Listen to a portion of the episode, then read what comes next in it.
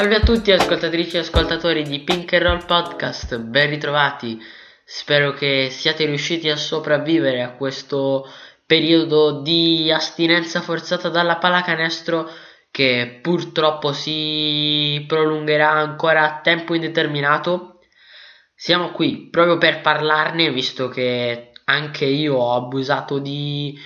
questo periodo di pausa per uh, prendermela un po' comoda con la registrazione, ebbene è importante fare un po' il punto della situazione, cercare di capire quando si tornerà a giocare, quali partite non si sono giocate, quali sono state rinviate. Ovviamente non ho specificato poiché mi sembrava abbastanza chiaro e limpido che le cause di questi sono appunto le misure di sicurezza adottate per superare l'emergenza coronavirus. Di questo nello specifico cercherò di non parlare, comunque di non approfondire con la mia opinione personale le scelte che la Lega e in generale il sistema sta facendo su questa situazione sicuramente spiacevole. Importante per il nostro podcast è il fatto che in realtà per la prima volta in versione inedita si parlerà approfonditamente di Euroleague Women, dato che questa competizione è chiamata in causa specialmente particolarmente con le nostre italiane che sono state appunto protagoniste di una vicenda non simpatica, ecco. Ne approfitteremo giusto anche per uh, dare uno sguardo al quadro playoff che si è quasi completamente delineato, anzi si è delineato del tutto. Allora, cominciamo proprio da qui, proprio dall'Euroleague Women e conseguenzialmente da Venezia e Schio perché le due formazioni venete sono le due protagoniste della vicenda legata appunto all'emergenza coronavirus che si è consumata nella manifestazione, la prima manifestazione europea. Allora, iniziamo dal principio. L'Umana Reyer Venezia e il Famila Schio avrebbero dovuto giocare la loro ultima giornata di Eurolega rispettivamente contro Riga e Sopron. L'organizzazione dell'Eurolega aveva deciso, in seguito appunto ai primi casi e alle prime allerte scoppiate in Veneto, una delle regioni a rischio, lo saprete meglio di me, di spostare la sede di gioco dei match che si sarebbero entrambi dovuti tenere sul suolo italiano e dunque con le nostre squadre protagoniste in casa di spostare la sede dell'incontro su un campo neutro, quello di Lubiana, per entrambi gli incontri, con le sfide che si sarebbero dovute disputare giorno 27 di febbraio alle 17.30 Venezia e alle 20 Schio. Qui nascono i problemi perché ambedue le avversarie delle nostre italiane, eh, sia le lettoni di riga che in, in particolare le ungheresi di Sopron non vogliono rischiare di essere contagiate. Quindi eh, entrambe le società minacciano di non giocare, sebbene a Lubiana l'incontro dovevano, gli incontri dovevano disputarsi a porte chiuse, quindi in assenza di tifosi veneti. Il fatto che fa un po' più scalpore è che il Sopron come società abbia ritenuto che sia le giocatrici di schio che lo staff eh, e tutta diciamo l'itinere che accompagna il Famila potesse essere portatore eh, del virus e quindi possibile untore verso l'Ungheria. Capite bene che si parla di supposizioni di un certo tipo, visto che stiamo parlando comunque di professioniste e di staff eh, che le accompagna, per questo motivo vi lascio immaginare il polverone burocratico che si è creato inevitabilmente. Sì, perché da lì è intervenuto l'aspetto politico che una cosa è certa, quando entra nello sport non fa mai bene e quindi il ministro dello sport che l'ha messa nelle mani del ministro degli esteri Luigi Di Maio dicendo che era sua competenza e che Luigi Di Maio si occupi di Eurolega femminile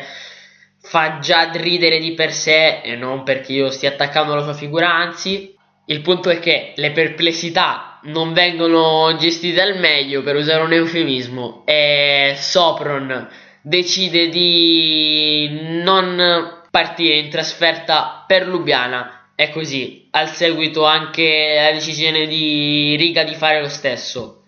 A questo punto il da farsi viene messo nelle mani della FIBA, della Federazione Internazionale che, avendo dato un'alternativa alle due società che dovevano affrontare la trasferta e vedendosi reclinata questa alternativa non ha potuto far altro che assegnare il 20 a 0 tavol- a tavolino in favore delle formazioni italiane. In merito a ciò non posso esprimermi dicendo se sono a favore o meno, però posso riportarvi quanto afferma il presidente della FIP Petrucci personaggio con il quale non sono necessariamente sempre d'accordissimo, eppure devo ammettere che in questo caso mi sento di appoggiare e riportarvi le sue dichiarazioni. Letteralmente, basta, mica siamo appestati. Comunque, fatto sta che alla fine sul campo, in seguito a tutte queste decisioni e controdecisioni, a tavolino non è cambiato sostanzialmente nulla, essendo che Venezia con il 20 a 0 non ha migliorato né peggiorato la sua classifica, dato che si era già stata condannata, tra virgolette, ai playoff eh, di Eurocup,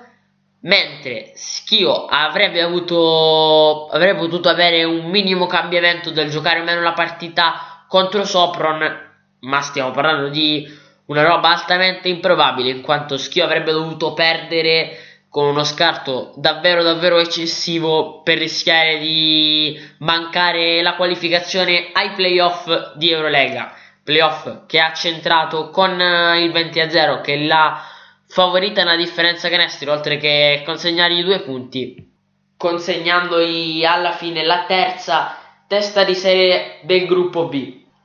Ciò significa che le Sclidensi si accoppieranno con la seconda del gruppo A ovvero Praga con uh, il quarto di finale che si dovrebbe giocare salvo ulteriori imprevisti di vario genere, anzi di questo genere, giorno 11 di marzo. Dicevo che avrei fatto anche un quadro della situazione completa di Eurolega, dunque vi do anche gli altri accoppiamenti. La corazzata Ekaterinburg di cui abbiamo anche parlato in un podcast WNBA visto l'arrivo di Brianna Stewart affronterà Montpellier, ex squadra della nostra Giorgia Sottana. A proposito di azzurre, il Fener di Cecilia Zandalasini, testa di serie del girone di Schio, affronterà Bourges.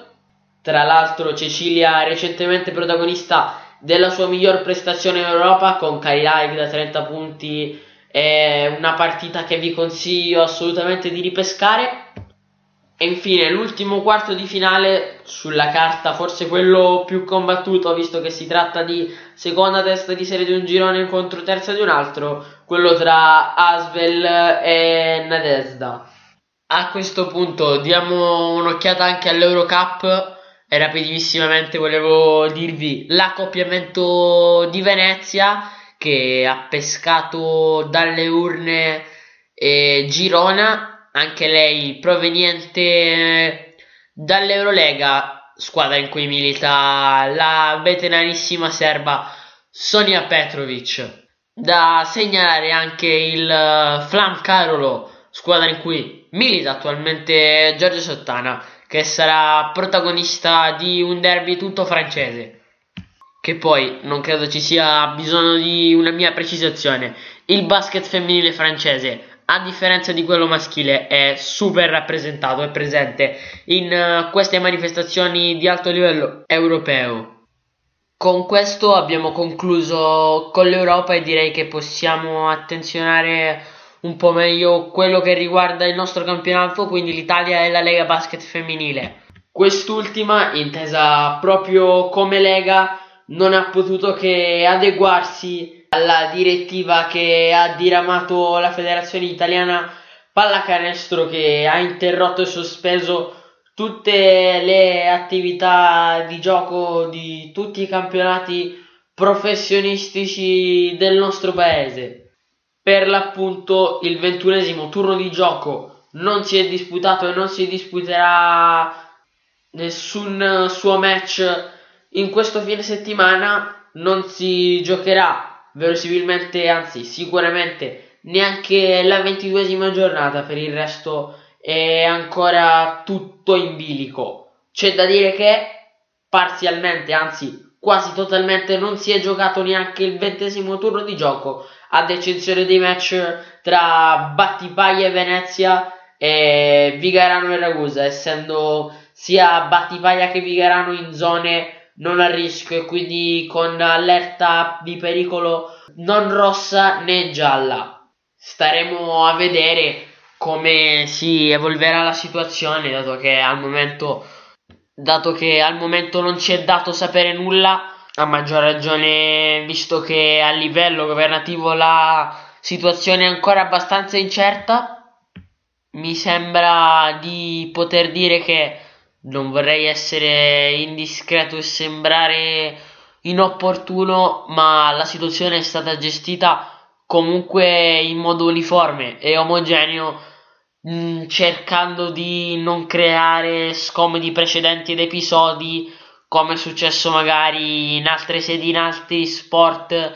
E mi riferisco purtroppo alla nostra Lega Calcio, ma non solo. Questo non lo dico per screditare il calcio perché onestamente mi interessa poco, ma per una volta per sottolineare come il lavoro della federazione non sia stato pessimo, anzi, a dirla tutta, può essere anche, considerando lo stato di emergenza, promosso visto, vista la cautela con la quale si è agito. In attesa di sapere quando e come in che modalità si tornerà sul parquet per giocare, vi ricordo qual era la situazione sulla quale ci eravamo fermati, una situazione in cui Schio aveva ripreso a guidare la graduatoria dopo la battuta d'arresto di Ragusa e, in modo diametralmente opposto, Ragusa, dopo aver raggiunto il suo apice stagionale riacciuffando Schio, è pimbata in un periodo di crisi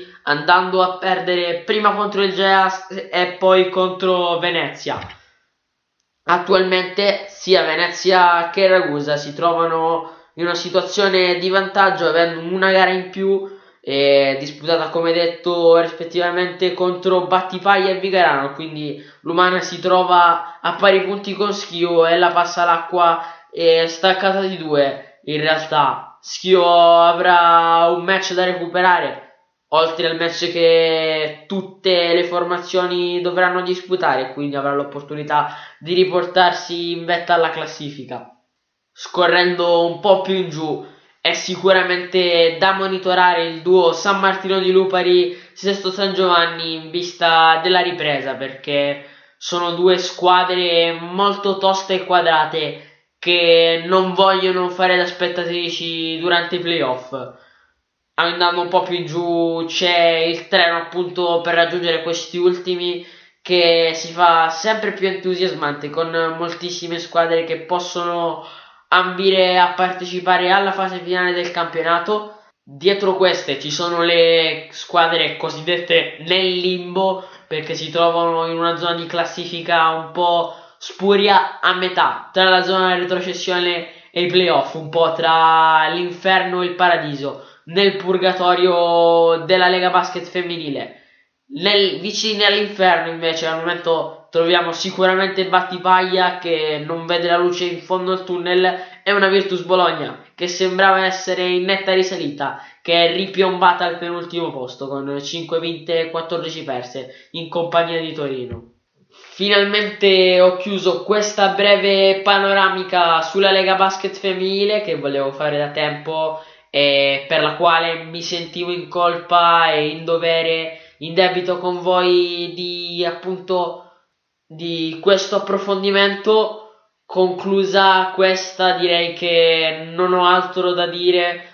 perché c'è poco da aggiungere visto che non posso parlare di pallacanestro giocata Speriamo davvero che il, tutto si risolva presto, che i campionati ripartano in fretta perché davvero non ne possiamo più di questa astinenza gestistica. Anzi, se sui nostri social volete farci sapere quello che state facendo in questo periodo un po' di sofferenza per noi appassionati della palesticchi, potete farlo liberamente. Io personalmente nelle ultime serate ho cercato di buttarmi su sport alternativi, ad esempio le freccette, tuttavia non tergiversiamo, vi rinnovo i miei auguri di salute che in questo periodo diciamo che non fa mai male. Vi rimando alla prossima puntata del nostro podcast che probabilmente tratterà di un approfondimento speciale. Ci risentiamo al successivo appuntamento che avrà luogo a brevissimo Restate sempre collegati per non perdervi neanche un minuto di Pink and Roll Podcast.